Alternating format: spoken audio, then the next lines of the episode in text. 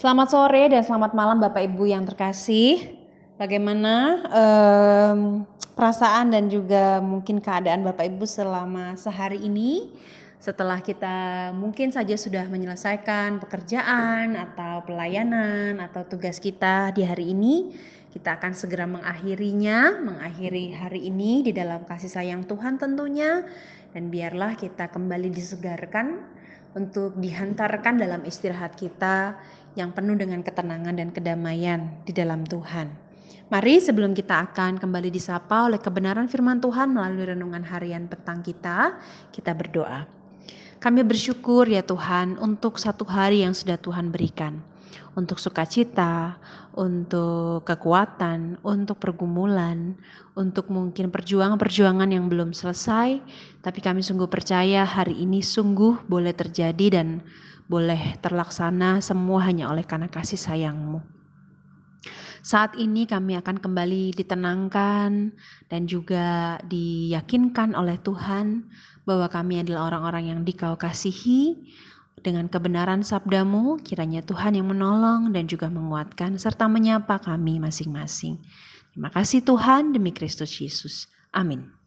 Bapak Ibu yang terkasih, hari ini kita akan bersama-sama merenungkan sebagian firman Tuhan yang saya secara pribadi ketika membacanya itu begitu merasa Tuhan sedang memberikan eh, didikan, memberikan pengajarannya yang luar biasa. Semogalah itu yang juga Bapak Ibu dan saudara-saudara rasakan. Karena hari ini firman Tuhan akan kita dengarkan dari satu Petrus pasal yang kelima ayat satu sampai dengan ayat yang kelima. Saya akan bacakan bagi Bapak Ibu sekalian. Aku menasihatkan para penatua di antara kamu. Aku sebagai teman penatua dan saksi penderitaan Kristus yang juga akan mendapat bagian dalam kemuliaan yang akan dinyatakan kelak. Gembalakanlah kawanan domba Allah yang ada padamu, jangan dengan paksa, tetapi dengan sukarela sesuai dengan kehendak Allah.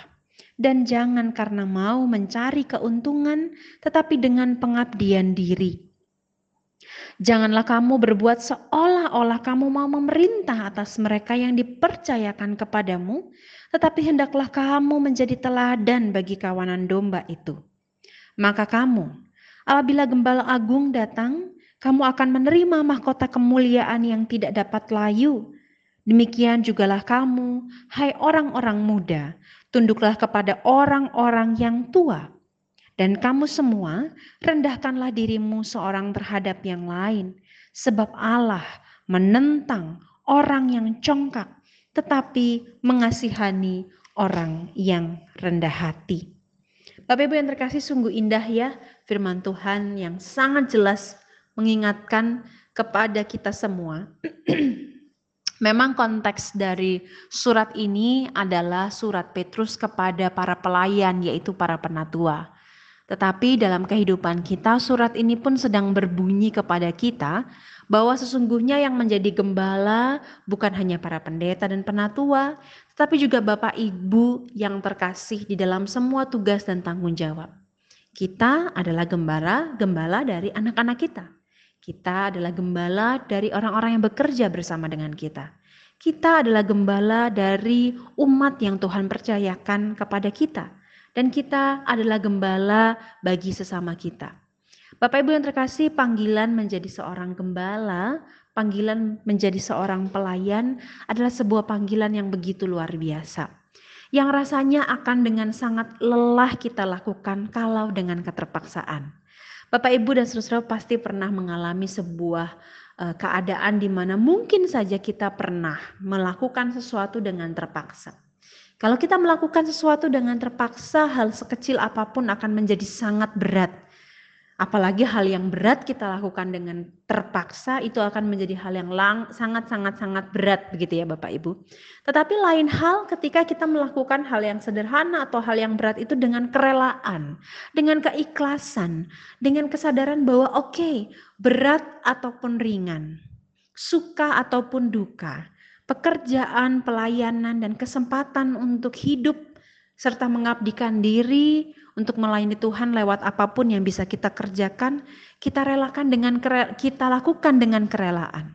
Apapun hasilnya hanya Tuhan yang tahu, tetapi kita melakukannya dengan hati yang ringan, dengan hati yang percaya bahwa segala sesuatu yang kita lakukan tidaklah pernah sia-sia.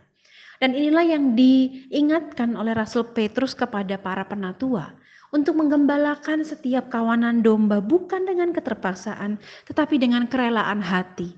Mengapa? Karena ketika kita melakukan segala hal dengan kerelaan hati, kita melakukan kehendak Allah. Kita melakukan apa yang Allah inginkan.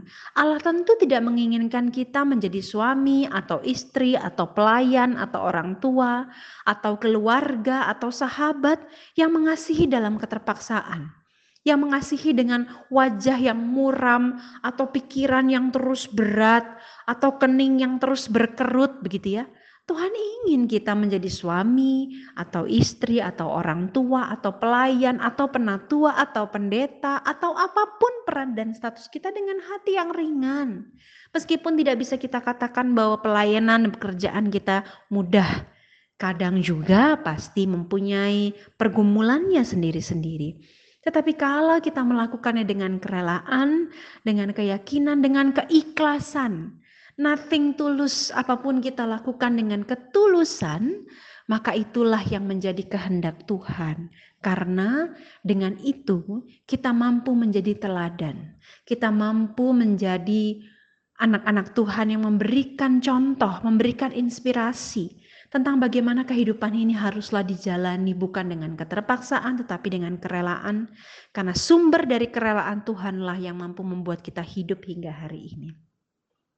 Oleh karena itu apapun tugas panggilan kita yang mungkin saja sudah kita selesaikan ataupun yang masih harus kita selesaikan esok hari, kiranya kita menutupnya dengan kerelaan hati, dengan apapun yang sudah kita lakukan dengan upaya maksimal, apapun hasilnya, Allah sangat menghargai proses kita. Allah sangat menghargai usaha kita yang terus-menerus mau memperbaiki diri dalam kerelaan hati melayani Tuhan. Biarlah kita semakin melakukannya dengan sesu, uh, dengan kesungguhan hati karena kita sudah mengalami kerelaan hati Allah yang begitu besar kepada setiap kita. Selamat mengakhiri hari ini, selamat sore, selamat malam. Biarlah esok pagi ketika Tuhan masih mengaruniakan kita kehidupan, kita melakukannya dengan bersukacita dalam setiap pergumulan yang masih harus kita hadapi. Selamat sore, selamat malam. Tuhan Yesus memberkati.